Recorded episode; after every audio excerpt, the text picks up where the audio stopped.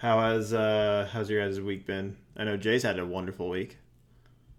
Oh yeah, that's true. You have. I was about to be like, uh, I don't know. All right.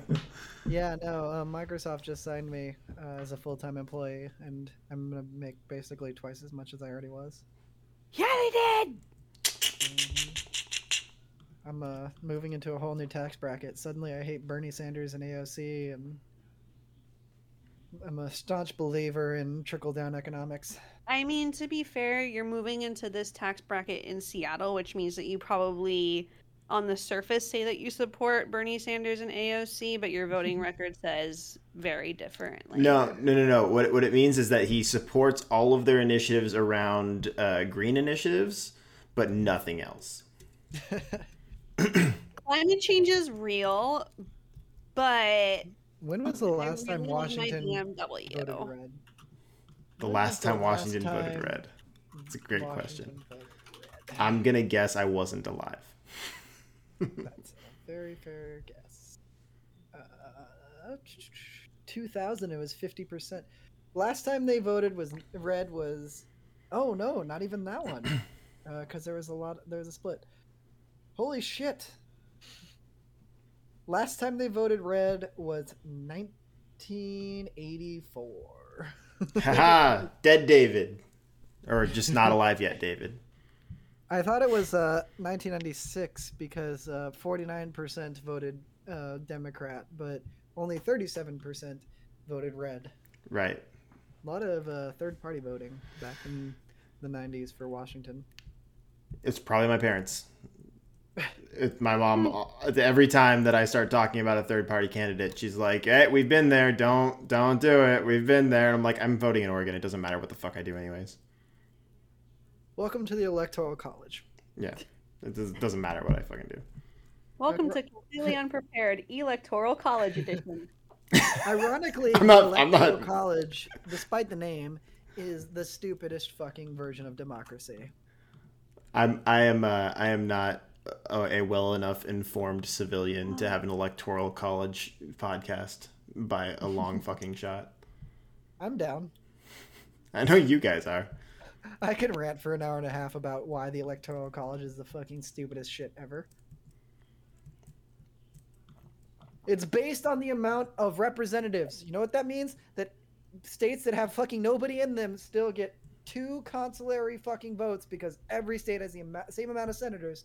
So it doesn't matter if your state only has 300 goddamn people, you still have the same amount of votes as any other small fucking state. It's goddamn bullshit. Yeah.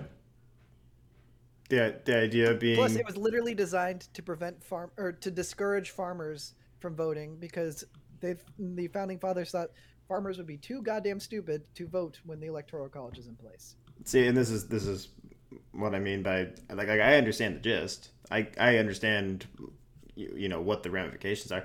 I know nothing about the history. I know nothing about the arguments from the people who are in favor of it, and I would want to know those arguments before I actually said stuff on a podcast about it.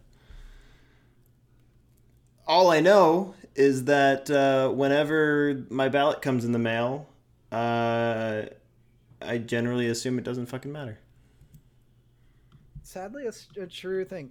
Your vote does matter if you look at local elections. Oh yeah, yeah, yeah. I'm I'm referring to the goddamn local elections. I promise you that is going to affect your life far more than voting for your senators and for your president. well. I live in very rich part of Oregon, so in general, all of the people around me are on my side in saying like I don't want to pay more money for anything.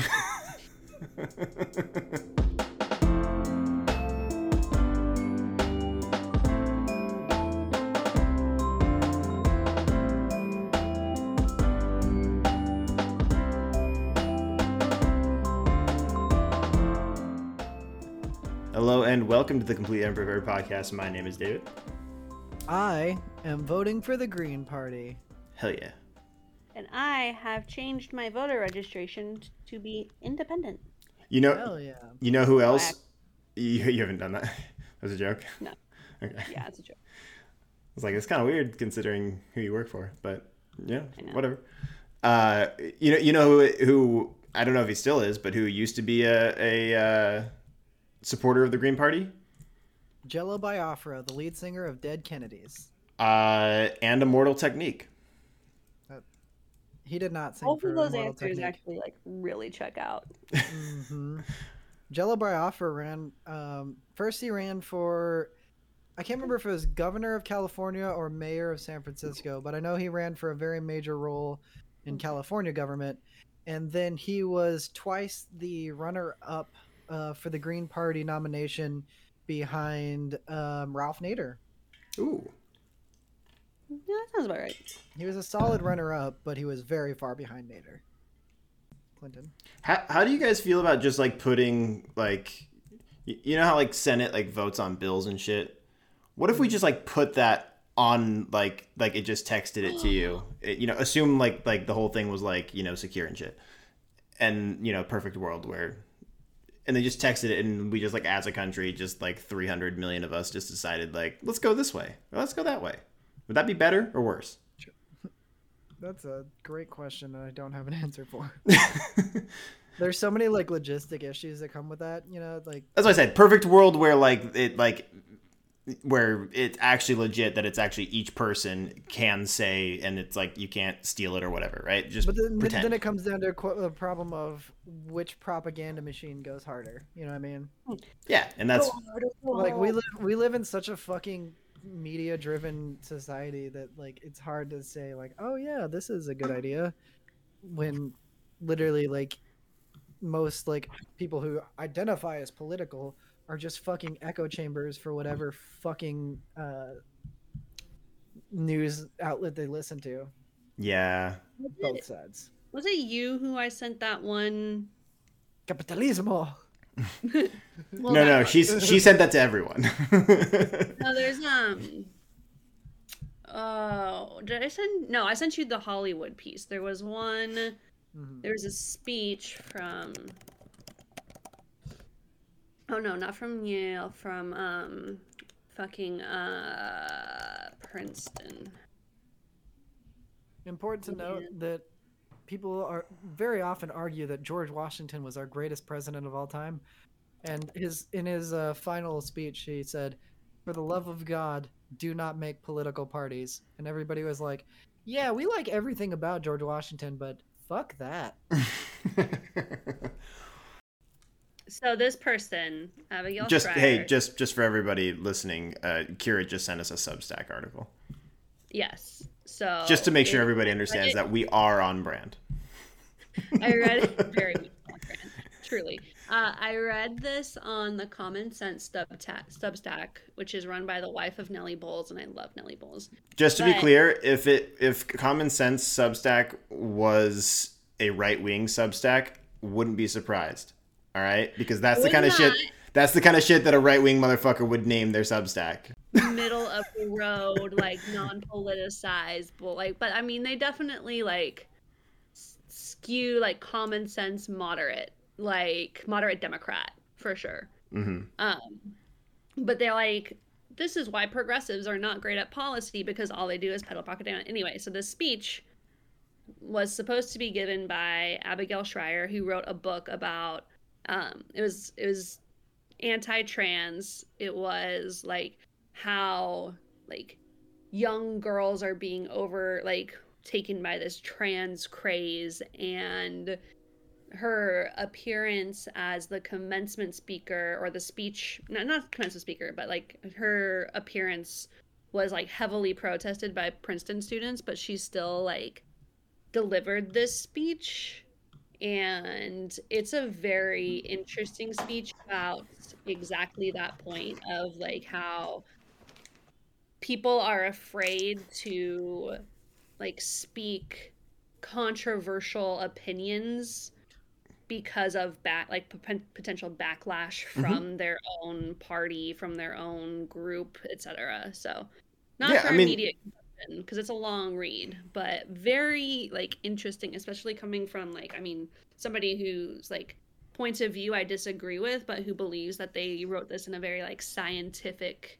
research based manner and that that approach was completely like looked over when people were responding to the subject matter of her book.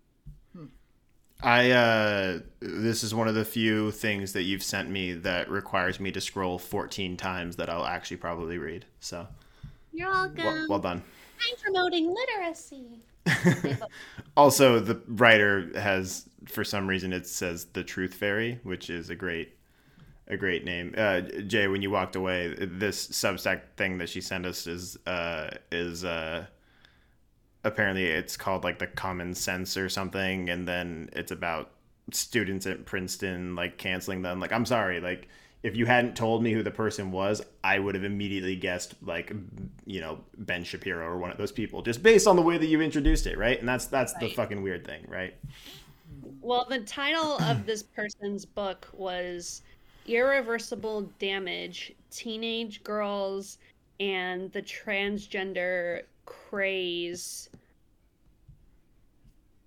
That's the that's the title of the book, like Teenage Girls and the Transgender Craze. Yeah, you were- You were clearly trying to sell books with a title like that. Uh, But I mean, that's the thing is like she in that in that speech, it's really interesting how she was like, "Hey, like, I was writing for the Wall Street Journal. Somebody contacted me to tell me about like her teenage daughter and how like gender dysphoria." Like how she, how her teenage daughter was experiencing gender dysphoria and how like she didn't feel like she was able to talk to her daughter because of like if she would come out as like anti-trans when really she was like you know supposedly just concerned about you know you're a teenager teenagers experience a lot of emotions and Yeah. like what like you know what was the underlying factor behind it and so when she was writing this book like she talked to a lot of parents who felt the same way about their kids and ultimately were afraid of like you know being against their kids being trans because like it does like if the if you go through gender surgery it supposedly is like you know this irreversible step forward in your life and like yeah, she wrote this book it comes across as very anti-trans right, but in it's it's it's a hard. It would be a hard line to like. I'm so happy, like that we don't have kids right now. Like first off because of fucking COVID shit, but also because it just seems fucking daunting to deal with them like in the ear which is still the early fucking stages of social media stuff but so much of this seems like like there are obviously people who are legitimately you know there are people who have the fucking pray the gay away camps right? Like Yeah. that's that's a fucking problem. But there's also a question of do, you affirm every single feeling that your child has just wholeheartedly without understanding it or having a conversation with it? And then how do you do that without seeming like you're actually you know dismissing it or whatever? Like I, it's it's really fucking complicated and i'm very happy there's that that, i don't have to fucking deal with it. There's also the other side of it, right? Like if you are a parent of a child who is like experiencing significant gender dysphoria, like how do you have the conversation with them in a way that like respects their feelings and like most parents are not really able to like put aside their own individual beliefs because there is like that parent child dynamic, right? And so it's like how do you scientifically or academically study this particular like quote unquote phenomenon or movement or whatever without like taking into account just like the fact that these beliefs are generally politically maligned so. Right.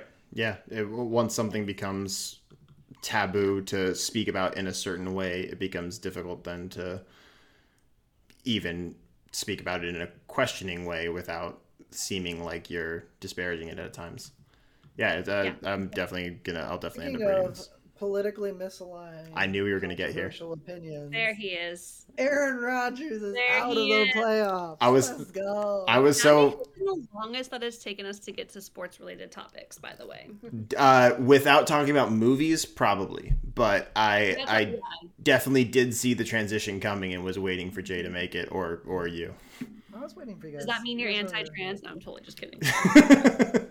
I'm anti-Rodgers. I'm so fucking anti-Rodgers. the only anti-trans we are is anti-transitioned into talking about Aaron Rodgers. Oh, I'm I- very into that. First of all, I just want to say, like, I have been so happy with three of the games this weekend, and then the Bills Chiefs game just made me Go chefs! so Um, irate. Like, I hate I'm happy with NFL three or four. rules. I'm happy with three of the four games, uh, but a different three of the four games when you have been. Yeah. Fuck the Rams. Yeah. okay, see, yeah, that's. I was really upset that the fucking Rams won. I Mm, I have not done well this entire playoffs. Like pretty much every team that I've been rooting for has lost. The Steelers lost, the Raiders lost, the Titans lost, the fucking Cowboys lost. Like everybody that I was rooting for the entire time fucking this just keeps losing. Bang, bang, David just admitted that he has terrible opinions. Uh, well, the Would Cowboys I had money on. Uh, the Raiders were playing the Bengals, which are an AFC North team. The Steelers are my team, so I I, I don't know what you want from me. Um, I want you to have a better team. What a terrible fucking decision. Nah. So uh, it's okay. They they signed. Uh, they offered Dwayne Haskins a RFA tender today, so everything's gonna be fine. Dwayne Haskins to run your fucking team. Yeah, no, I'm not actually excited about it. Not actually excited about it at all. Jesus. Um, I I mean, I think they offered it to him to have him be one of the backups. I don't think that they're that they're, he's gonna be the starter. You still brought it up and got excited about it. No, I was sarcastically excited about it. Um, or at least I was supposed to be. uh, no, but but uh, I was actually I was actually rooting for the Packers to win just so that then they could lose the following because I was I was rooting for it to be Packers versus Buccaneers, and then we could get a we could get a Tom Brady beating Aaron Rodgers again. Um, but this is fine too. Yeah. I, uh, for the first time in my life, I was rooting for the 49ers because fuck the Packers. It's a weird thing. Like, I I actually really like Packers fans. I just hate the Packers. Did you see the uh, afterwards? There was Jimmy Garoppolo's coming off the field. Um, it, he was like right when right after Gould got the ball from from the kick, and then he walks up and he sees Jimmy, and they like you know embrace and stuff, and then uh, uh, uh, Jimmy says to Gould, "You're a fucking legend. Fuck the Packers," because Garoppolo was a Bears fan growing up. After on the mayor's social Mm. media posts about the game win instead of bang bang. I should have written that. Um, but yeah, there- there was there was uh, there was four there was four games this weekend, What, me? and uh, I would say th- what, what would you say was the most surprising result versus what you thought the result would be? Oh, Not not like in game, but like before the game, what you thought the result was going to be, and then the result afterwards. What was the most surprising one to you? Bills I guess Chiefs. I'd pick Bengals Titans. Oh really? Yeah, I didn't think the Bills were that good. I Well, was I- actually surprised that the Bills made it as far as they did. I thought the Chiefs were gonna rout the Bills. Oh, okay, that's fair. That's what I'm saying. Like beforehand, I was like, "This is gonna be the most boring game of the weekend." Like, Mhm. yes, like, you know, the Bills have made it this far, but like, it's in Well- Kansas City. Patrick Mahomes is a god. Like, I think that there's just like, but then Yeah. obviously, like, Well, and the Bills have been so hot and cold this season. so that was the one I was most surprised by. I really thought that that was gonna be like the most boring game, and I thought that the Chiefs were gonna completely run away with it. Yeah. Well, they won in the end on on the fact that NFL overtime rules are absolute Fuck. garbage. Yeah, we say it every year. Every every year we come to it, and then every year we're like, "Oh yeah, those suck. Yeah, those suck. For I some remember reason, now." Talking heads won't talk about it, and therefore it will not change. Yeah, well, Well, like, ugh, it's The- it's so it's so fucking annoying. the talking heads that I follow that talk about that talk about soccer were complaining about the NFL rules. So like it's it's getting more and more spread out. More people are are realizing like, hey, this is fucking stupid. But the thing is, like, everybody who follows American football has realized that it's been stupid, and then they're like, oh well, the NCAA changed it, and then the NCAA rules barely make any bit more sense because you can just go for fucking ever. But it looks like NCAA rules give an even chance to each side. They do, and that's what we Yeah. need. hmm It favors offense over defense, but still, like, But like, I feel still like NFL overtime rules are solely because they have to fit a television window, yeah. which is the fucking worst Which is to decide any sort of athletic competition. well, it's also Well, really dumb. Cut down the goddamn commercials, that'd be fine. Well, but it but here's the thing though. Like if they were fucking thinking, as soon as the fucking football game ends, everybody changes the channel. So just keep football on. hmm Yeah, Like I- I'm, I'm sorry, were, were there that many people that were watching? I don't know what was it. It was it was some show in Hawaii. Was it NCIS Hawaii or something like that? Like, is there anybody who Yeah. is actually watching that fucking show? no, nobody watches that show, but they could have started watching it if the game went to overtime. Also, because everybody knows that NCS NCIS Hawaii is just like a fucking ripoff, so it's fine. Yeah, they took NCIS, which was basically what CSI, and said, "Hey, what if this was? Well, it's like CSI with Criminal Minds, and they're like, what if? Well, well CSI meets Criminal Minds meets Jag, and they said, what if? What if we also ripped off Hawaii Five O? Let's do that. Hey Google, how many NCIS spin-offs are there? Ooh, I'm gonna guess four. There's New Orleans, Las I Vegas. Las Vegas. I think there's Las Vegas. There's Hawaii. Mhm. There's At least probably three. I want like NCIS Cleveland. That's another meth bust. They're just they're just going to the strip club at four four p.m. on a Tuesday. Not even in, in an investigation, just for fun. Yeah. Okay. Divisional championships. Yes. So uh, Champion. it turns out that uh, Joe Burrow is kind of good at football. Kind of good. He's a little bit good at football.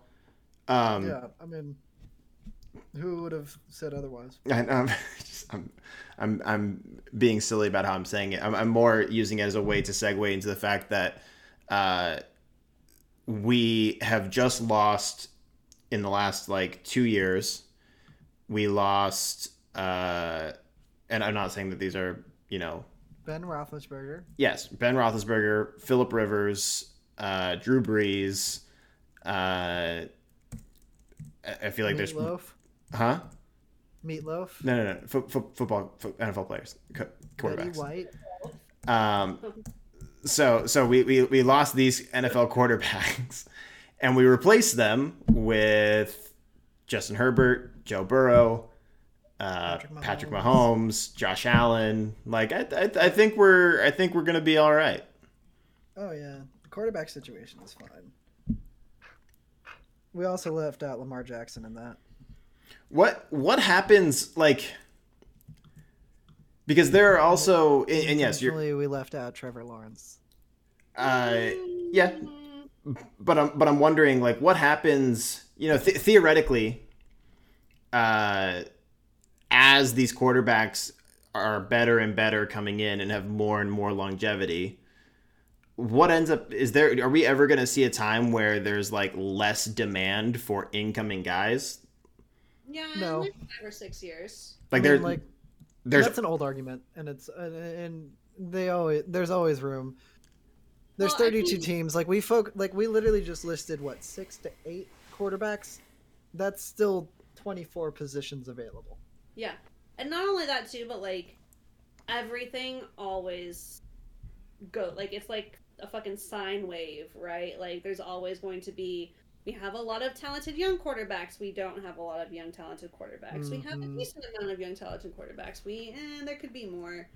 Like I think it also depends on like the way that the game shifts, and also for anybody listening, my dog is currently licking his dick on camera.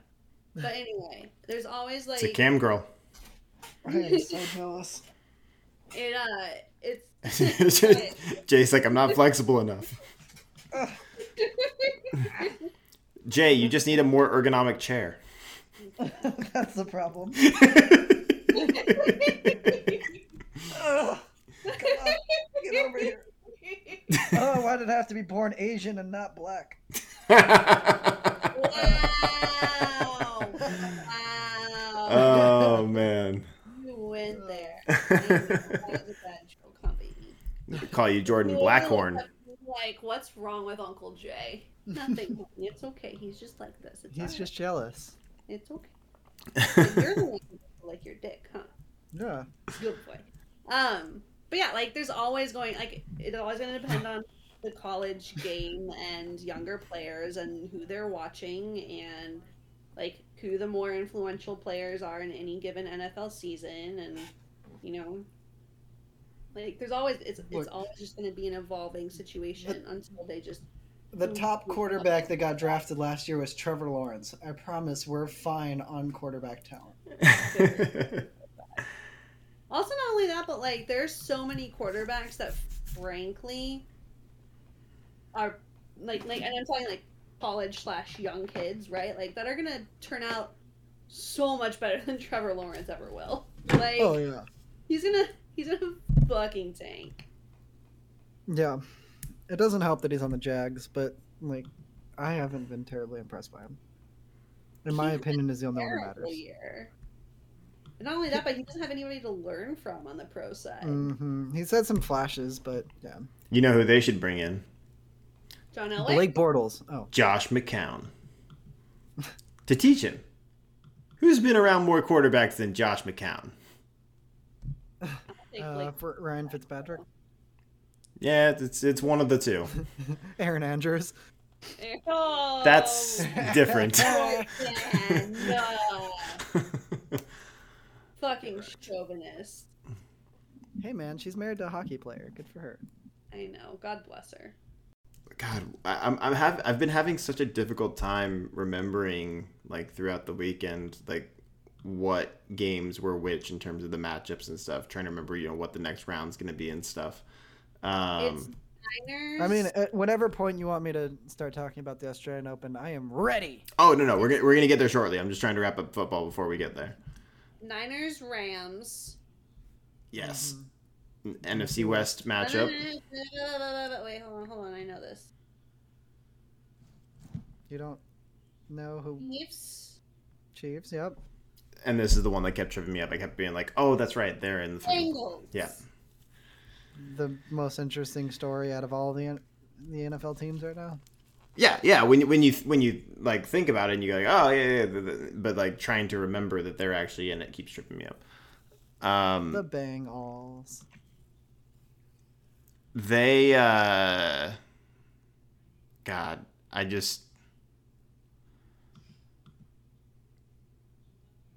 i really don't i really don't want to watch a bengals niners super bowl Yeah, there's no winner in that. that's that's just that's that's my worst nightmare right there Chaos. Let's go Chiefs.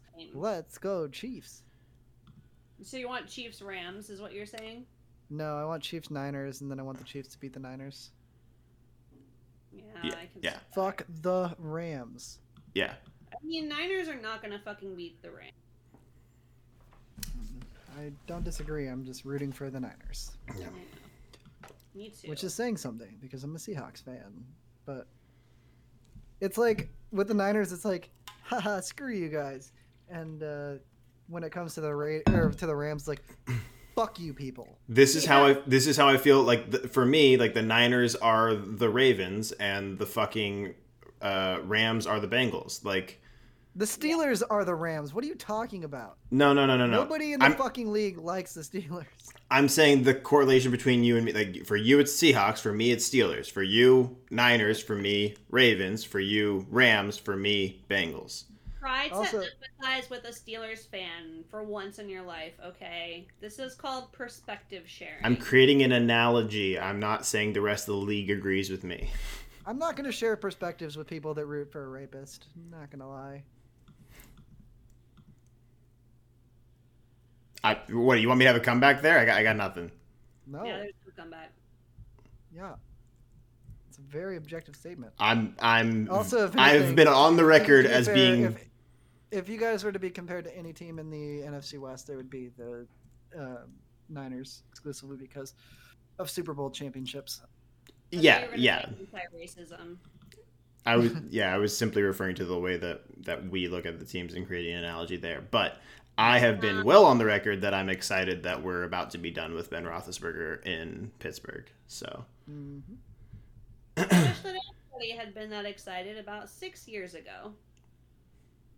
Um, I wish they'd have been that excited about 16 years ago. That's about the age that I think Ben Roethlisberger likes. I'm just no okay.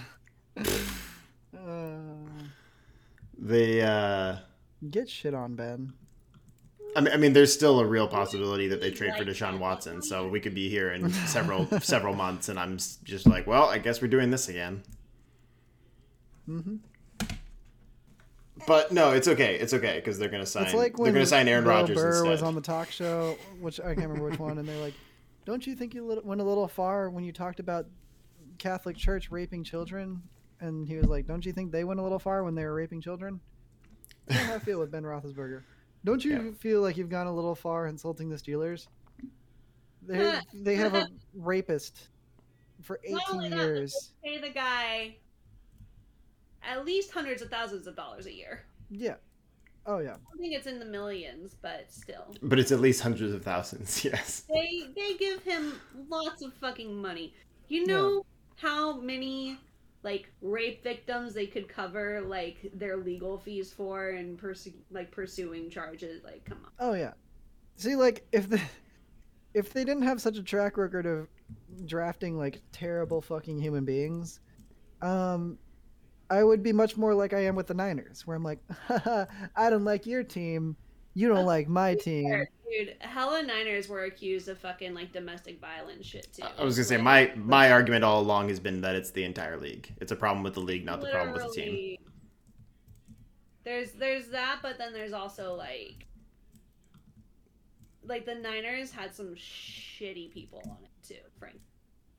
Honestly, what team hasn't? It- Yeah. That's David's exact point.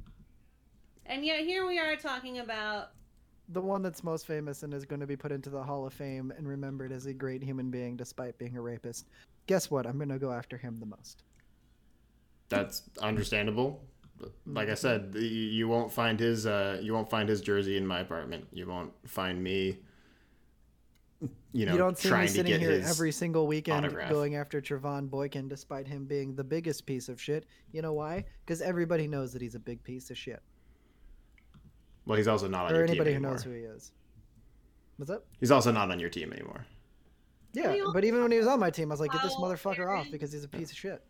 how Aaron Rodgers got more Twitter backlash for losing a divisional title game while being unvaccinated than like I think Ben Roethlisberger has ever gotten. Uh, That's because Ben not. Roethlisberger was raping people before uh, social media. I was gonna say not a fair comparison. If if Ben raped somebody two years ago, it would have been well. At least if we found out that he did, he might have. Who knows? Um, I it would have been a total shit show. Especially if he raped somebody six years ago during the peak of the Me Too movement. Uh, that was like three years ago, wasn't it? Six years ago? Has it been that fucking long? Um, I guess 2016. Like that movement should not fucking peak. That should not be a movement. That should be a fucking standard of society. Like don't Nope. be a You're preaching. Sorry, you're not how- to the choir. Not how social You know- media you know works, how Kira. Motivated I was when the world was all like, "Stop Asian hate." I was like, "Yeah, this is gonna be gone in three weeks." yeah, that's what happens every fucking time. And guess what? Okay, It's gone I in three weeks. fucking true dude nobody like legitimately this this past week like there have been very high profile like anti-asian violent murders and like you see maybe like two headlines about it compared to like Mhm. oh biden gave only 10 press conferences in his first year of office like I've seen, I've seen more about how dumpy Demi Lovato looks than I've seen about, uh, literally murdering Asian women in fucking New York City by Yeah. shoving them into a fucking subway. yep And it's partially because more people click on Demi Lovato looking dumpy than they click on the other. Mhm. It's 100% because of that. We can only really blame the populace. hmm That's what I always say. Like everyone's like, "Oh my god, I can't believe Trump was," and like they they look at like the Yeah, if you can't believe it, you didn't grow up where I did. You know, you know, you know what? Our po- political system is fucked as a re- reflection of the American people. Like For It's the not- people, by the people, bitches. it's not inflicted upon the American people. It is a, a result of what we fucking decide. Because like if everybody in the in the United States was like, "Oh God, I hate when po- politicians mudsling. I don't want to vote for anybody who mudslings." Guess what wouldn't happen? But you know what? Mudslinging works. People vote for it because it's exciting.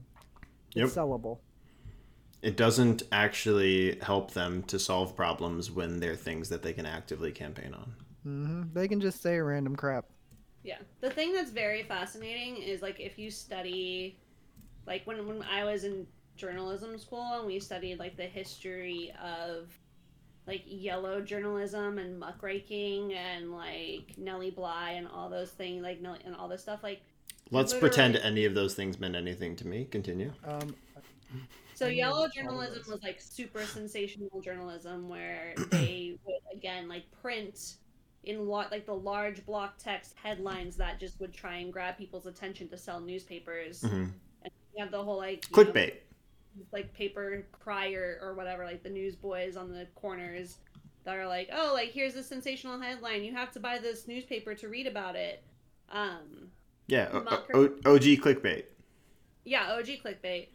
Muckraking was like the jungle, libel. the octopus.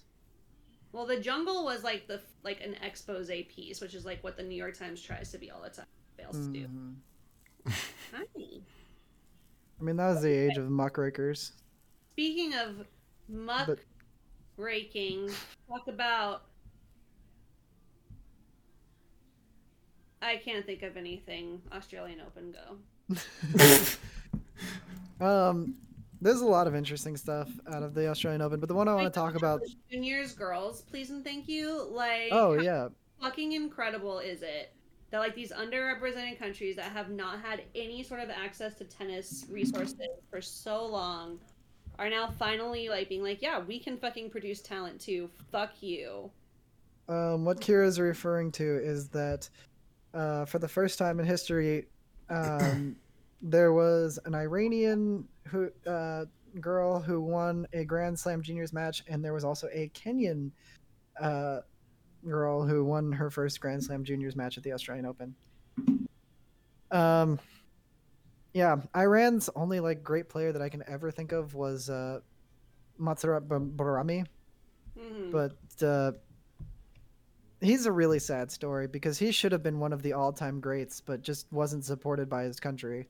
And now he's kind of become this um, comedic player basically. Like he'll play in exhibitions and do wonky you know trick serves and stuff like that. And um, it's good for the sport. Like a lot of people see it and that's great. It's just it's just sad to like bjorn borg himself has said that when he played Bahrami, he was like, "That is the greatest tennis player I've ever played against." Like, yeah. but he just was undersupported. Um, so it's good to see now that Iran is getting a real chance rather than.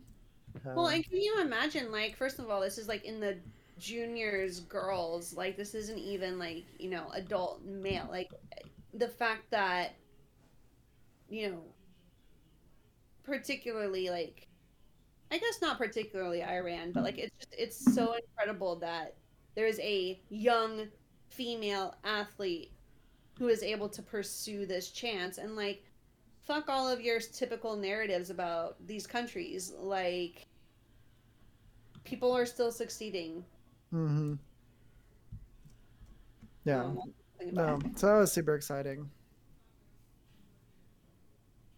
The uh, Australian Open story I most want to talk about is, uh, other than that, obviously, is uh, Alexander Zverev.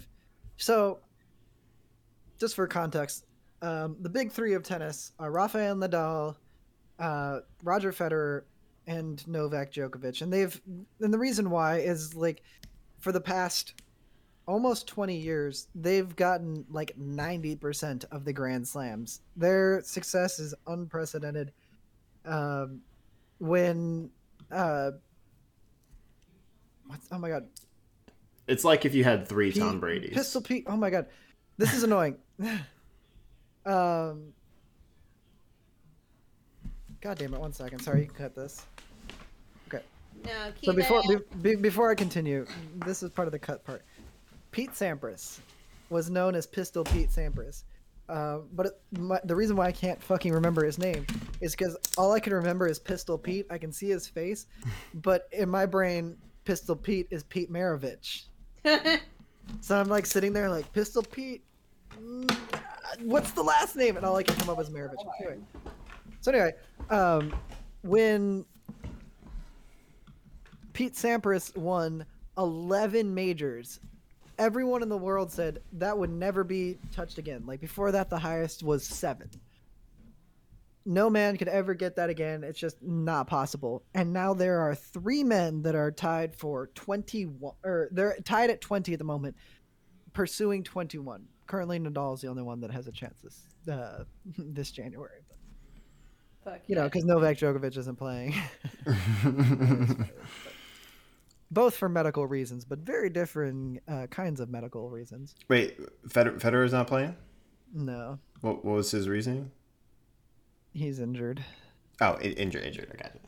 Mm-hmm. Um, so yeah, but the big the so the, that's the background of the big three, and since forever they've been trying to find the next big three, the next big players, and we're kind of finally at that point. Um, we talk about very often. Uh, the next big three is Daniil Medvedev, who has won a major. Um, honestly, there's kind of a big four, which there always was a big four pri- previously, thanks to Andy Murray. But we talk about Daniil Medvedev. Uh, Who knocked out Kyrgios? yeah, he did, which not surprising, but anyway. Uh, Tsitsipas, uh, Stefano Tsitsipas, Great name. um, Alexander Zverev, aka Sasha Zverev, and Dominic Thiem. The one I want to talk about is Alexander Zverev. So Zverev, um, again against top twenty opponents is like five and twenty, and against top ten opponents he's zero and eleven at majors. Like, it's so weird. The guy is such a great player, and then when he gets to majors, he's just fucking garbage. it's it's insane. There was a there was a meme going around. So at one point, um, in, a, in one of the majors, he said uh, for each round that he gets to, he would donate a hundred thousand dollars to charity. And the meme at the time was, "It's so nice of him to pledge three hundred thousand dollars." Oh, because up until that point he could not get out of the third round um, which is insane because like if you watch him in all the side tournaments like he looks as good as it can get like he has the potential to be great and for some reason as soon as he gets to majors can't do it well, and um, I'm so gonna. comically that when he played Sh- Shapovalov the other day he literally struck out on a ball like it was Oh, coming right at him and he just missed it I'm I'm gonna guess that it's a it's a pressure mental thing. There's Uh, a little bit of yips at this point too, and Yeah. like self-fulfilling pro- prophecy. He did, like, for at one point everybody thought he was over it because first he made a semifinals, and then he made a finals, and we're like, oh great, he's fixed it. Um, no. the finals was two years ago when he uh, lost to a Thiem in a very good finals at the U.S. Open and then after that hasn't done anything and Thiem also hasn't done anything so who knows the future of tennis will be very interesting once the three of those guys retire yeah. It's like so soccer is going through something similar, right? We've had Ronaldo and Messi for this long extended time oh yeah um, that have just soccer always has an all-time great though uh, who are you? What name are you gonna give me? Um, well, I mean, like Pele obviously is is another one. So they have they have all time greats. yeah, yeah. plural, I'm just yeah, saying, yeah. like, I feel like there's some sports where an all-time great comes once in a blue moon, but soccer, because I think it's just because there's so many players uh, internationally, but you have an all-time great at any given moment. It's partially because there are so many players, and then it's partially because it's the kind of game where it is a team sport, but it also kind of lends itself to one player being able to take over an individual game. Um, where you can just, you know, you can be Cristiano Ronaldo and score three goals in a single game to rescue your team back and, and keep you in a tournament, right? Like there's not all not all sports is that uh, quite as um, feasible. Um, Well, but it helps that soccer scoring is so close, no matter what. yeah, yeah, A good a game a good game can end 1-0. And Right. when you're 1-0, you're literally like one good play away from tying it up. Which right. I think is like the really interesting part of soccer, you know. yep. Hypothetically, you could be getting demolished at 3-0 A- and you can end up having seconds. and you can have Yeah. bonkers results as a result. Or as Yeah, exactly. as a result. Um, The only the only thing I can compare it to would be uh, college basketball during the tournament. the thing that is unique about Ronaldo and Messi is Mm-hmm. their longevity of doing it season in, season out. The numbers that they're putting up and doing it Oh, yeah. for their for their clubs. Like we've had guys like uh, we, we've had we've had guys like Pele and Maradona and and uh, the original Ronaldo and, and some of these other guys that you watch them play and you're just like this guy is the best guy on earth right now. And then you can look at their numbers and you can look at their their uh, their their achievements and stuff like that. And you're like yeah these guys are un- unbelievable for for their time. But we just haven't had people who have and I guess Pele is Pele's tricky because he uh, his official goal totals and his reported goal totals are different because he scored goals in games that weren't sanctioned, and so it's like they're, they he has like unofficial totals. Um, but officially, like I, I believe at this point, Ronaldo's passed That, him. that's also just so we're clear. That's the same as Babe Ruth hitting his home run record while Hispanics weren't allowed to play. Yeah, exactly, exactly. um, Oh no, another white guy is throwing me a pitch down the middle. What am I gonna do? I think I'm gonna knock it out of the park again. Yep. All right. Well, did you get tired of hitting home he's like, runs? Yeah, so I started pitching. Canseco joins and he's like, "What the fuck is this? The ball went different directions." yeah, they uh the bit the bit, I mean, quite frankly, like if you if you wanted to look at who I believe is wait. actually like the I need, I need to make a disclaimer. I'm not saying that white people are worse at baseball naturally or anything like that. I'm just saying the game changed once Cuba, Puerto Rico, and etc. got involved. yeah, every single time that we include the player or, or that we in, increase the player pool, Oh, it yeah. gets better. Well, and like, Every single is, time. any any any game changes when that happens. You know, Yeah. just because like you start seeing different styles and like, and it's not a racial thing in that case. It's a background Well, and like it- this this this is not the exact same analogy, but you've talked many times about how how Nick Saban changed the game by starting to play these faster players in different positions that didn't Yeah. that weren't playing there beforehand and and how that trickled into the rest of the sport. Like every Yeah. time something like that happens, it doesn't have to be an introduction of tons of players. It can simply be an introduction of a new style. This just happened to be that that introduction of a ton of new players also brought with it an entirely That's different true. style. I guess my point is more socioeconomics plays into Yeah. it, where like if you grow up in a poor neighborhood, if you grow up with nothing else to do, if you grow up with no aspirations besides like knowing that sports is going to be a, g- a great way for you to get out, like that's just how it's going to be. Yep, a different level of uh, of uh, commitment to to what you're doing. Yeah. for sure. Anyway, sorry, you're talking about uh, soccer all-time greats. Oh yeah, so I was just just to draw the, the the line there, right? Like we have Ronaldo and Messi that we're seeing, so everyone's kind of looking at who's these next guys um, that are coming up, and we're seeing like Mbappe and we're seeing Haaland and uh, and and there are a couple other. I would say that those are really the only two that we really need to keep in that conversation, and everybody else That's still true. needs to prove something. Um, but some other people would have arguments for a couple other names, but um, you know, we're all we're all anxiously watching these 20 and 21 year old players looking for are any of these guys going to be able to surpass the kind of bonkers stuff that we have just seen from Ronaldo and Messi for a decade and a half. Um, to your point about all time greats and stuff, I would actually make the argument that uh, Johan Cruyff is probably the greatest all time soccer um, and player is the wrong word because the thing I that made literally him cannot dispute that. yeah well um, no offense to him. I just I've never heard the name. well you've seen his impact though because m- in a massive portion of what you see in modern soccer uh, is like completely derived from the way the style that he was he was pushing forward um, and the impact that he had specifically on the Barcelona camp um, he's he's just.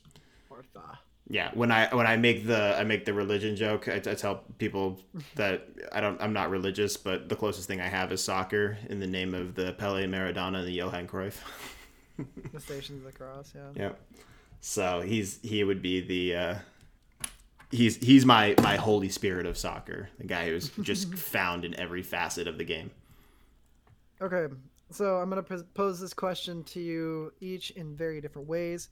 Um, well, not in different ways. I'm just gonna change the sport. What is your Mount Rushmore Kira of baseball?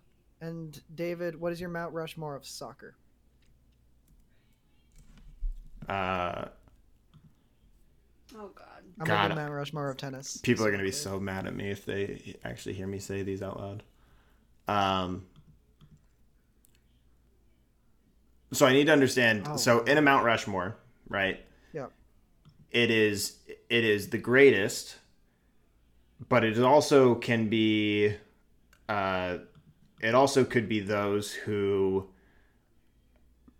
like, would you Most have a Mount? Rushmore of somebody who had it may, may not even just like totally influential, but that like would you ever put somebody who uh who kind of had like a lost potential on a Mount Oh, Rushmore? that's interesting. Right? That, that you, but you saw them at their peak, and they were absolutely unbelievably fantastic. But Mhm. in in the case of the Tiger guy Woods. I'm thinking of, talking about Tiger Woods. Like uh, fantastic, fantastic at his peak, but like if you look at longevity of her career, it's not gonna stack up. right? I'm I'm actually thinking of George Best, who at his peak was just an unbelievable player, but ended up yeah he was the Literally best. but uh, ultimately his career was completely derailed by a losing battle with alcoholism. That's interesting. I mean, like honestly, leave it up to your interpretation. If you feel like, I don't know, who is deserving most of honor? I guess would be my Mount Rushmore question. The alcoholic. Um, Well, I mean, like for soccer, maybe yeah, maybe. I mean, we, Mount we Rushmore, have FDR on hard. there.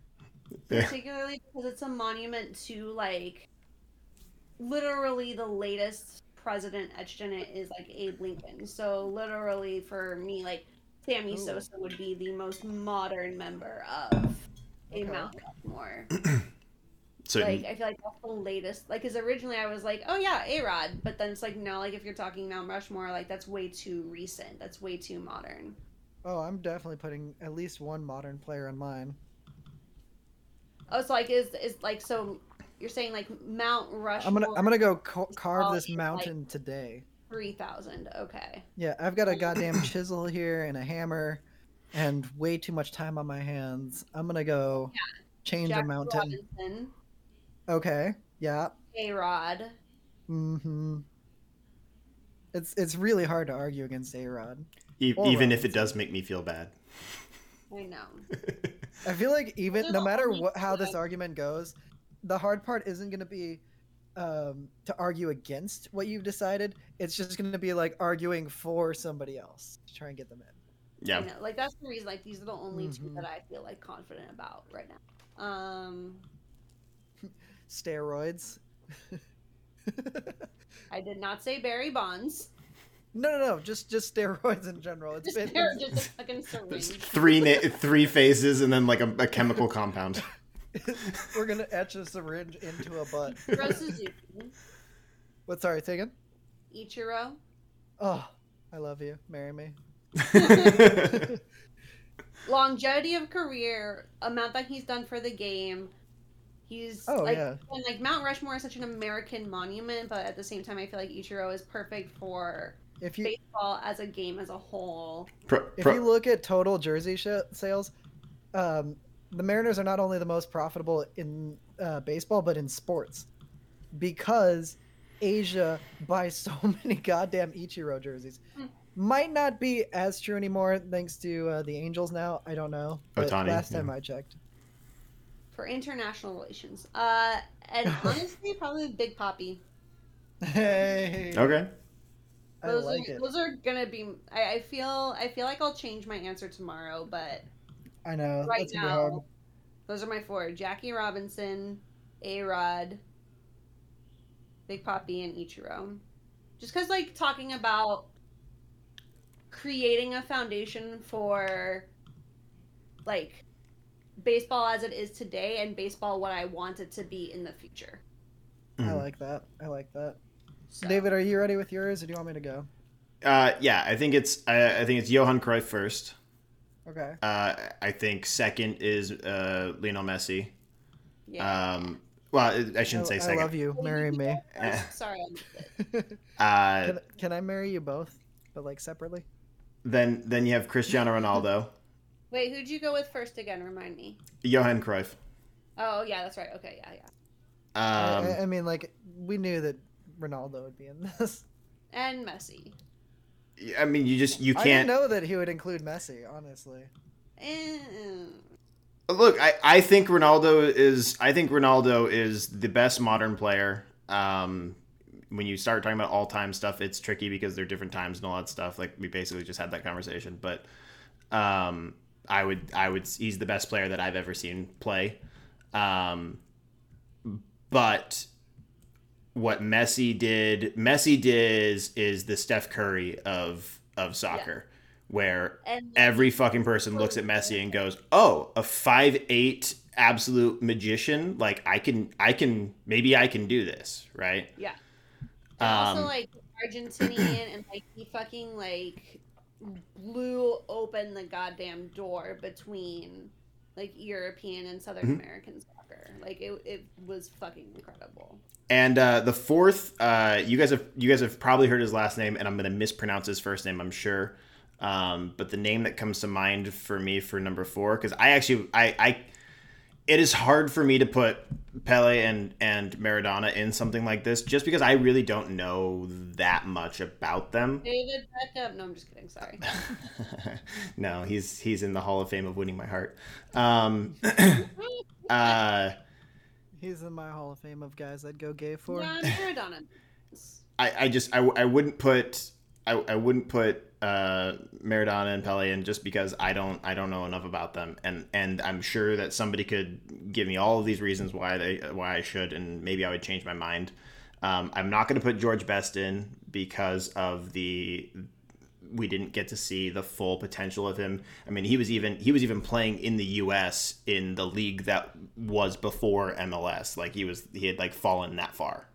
Um, I'm actually going to say uh, Gianluigi Buffon, um, which is the goalkeeper for Italy uh, and Juventus, who played for them for God two decades basically, um, and was part of a team that, if I remember correctly, won.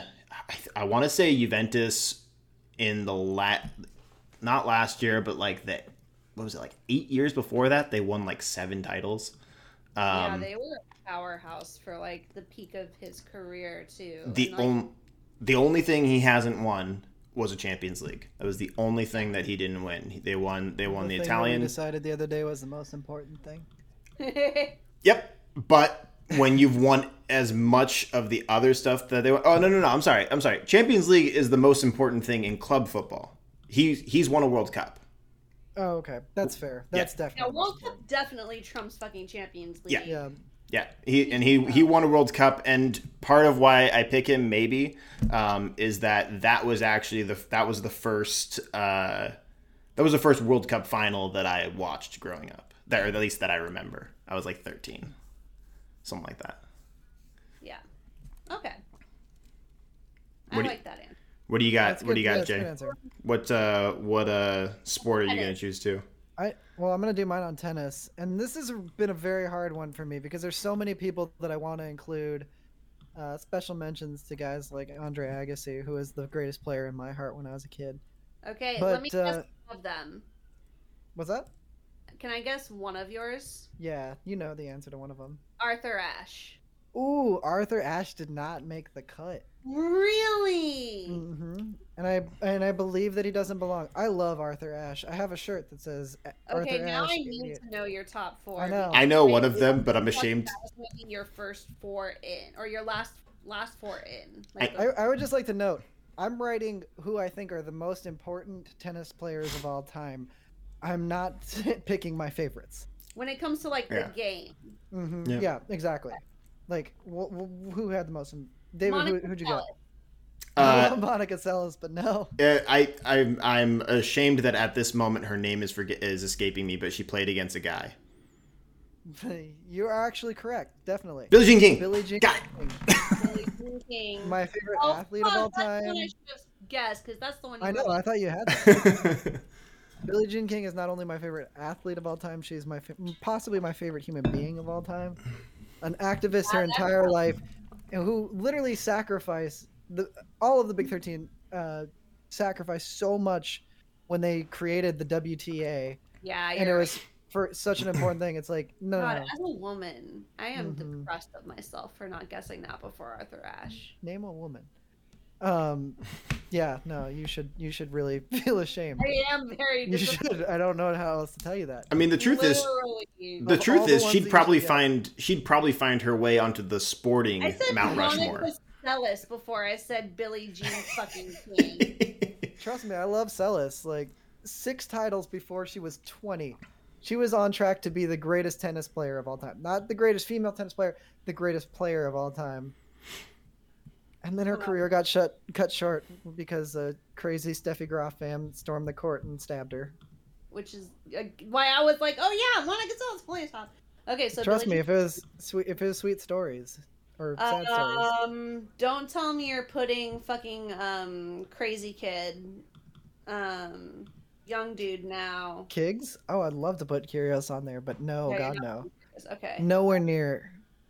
But I will put. I am gonna put another Australian in there, and this one you guys won't get. You won't know him. Uh, Rocket Rod Yeah, no, Laver. no, no, uh, not that one. Uh, Andy Roddick. no, I wish. He's good, but he he I'm sorry, He, that's uh, that's a porn star. career? I'm hundred percent sure of it. Annie Roddick. Yeah, it's even spelled R O D D I C K. See, and I actually thought she said raw dick. No, Billy- I'm gonna put Rocket Rod Laver on there. Um, the Australian uh, who played Oh, that's a good one. I like. that. One of the greatest of players of all time, a genuinely great human being. Um, still has the most majors of all time, technically speaking. Um, the only reason why they don't qu- count it as much is because like most of his career was spent when tennis was amateur versus when it was pro. Um, the same argument comes to Margaret Court, but also Margaret Court's a piece of shit. So that's the whole Okay, thing. so we got Billie Jean Um, King, Ron. BJK, Rod Laver. By the way, players who have like courts and stadiums named after them. That's why Um, I thought Arthur Ashe to begin with because you my next, my next two do not have uh, courts named after them yet, but they will at some point. Uh, first off, I'm going to say Roger Federer.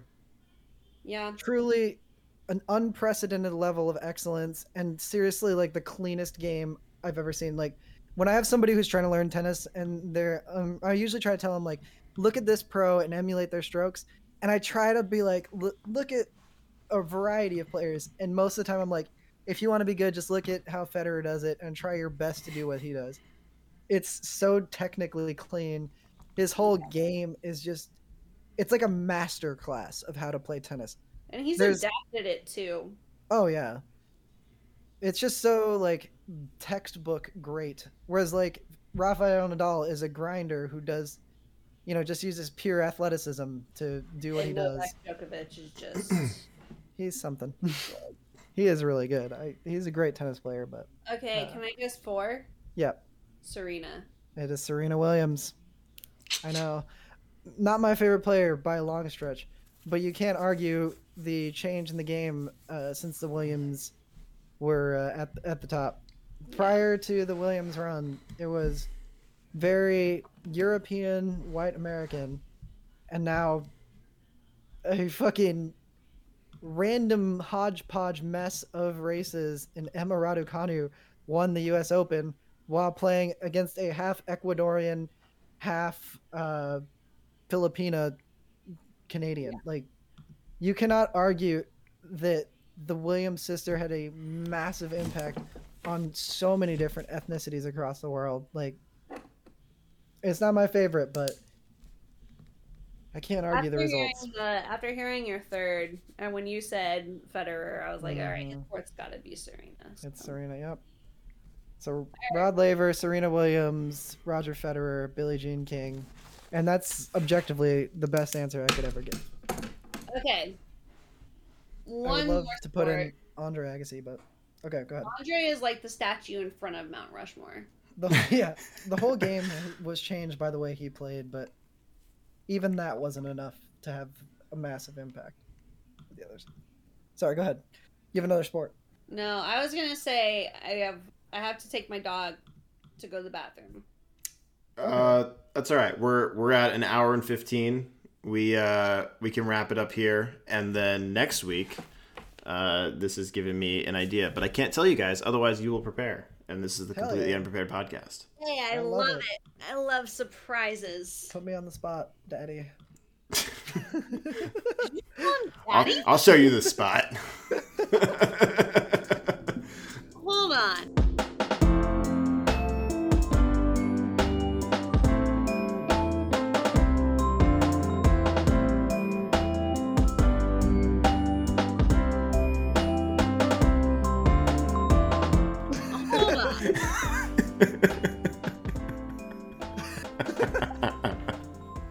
You live in San Francisco. You can't be concerned. No, I'm not. Like I understand. Like trust me. Like I have used the word "daddy" many times in contexts that neither of you want to know. But like the two of you,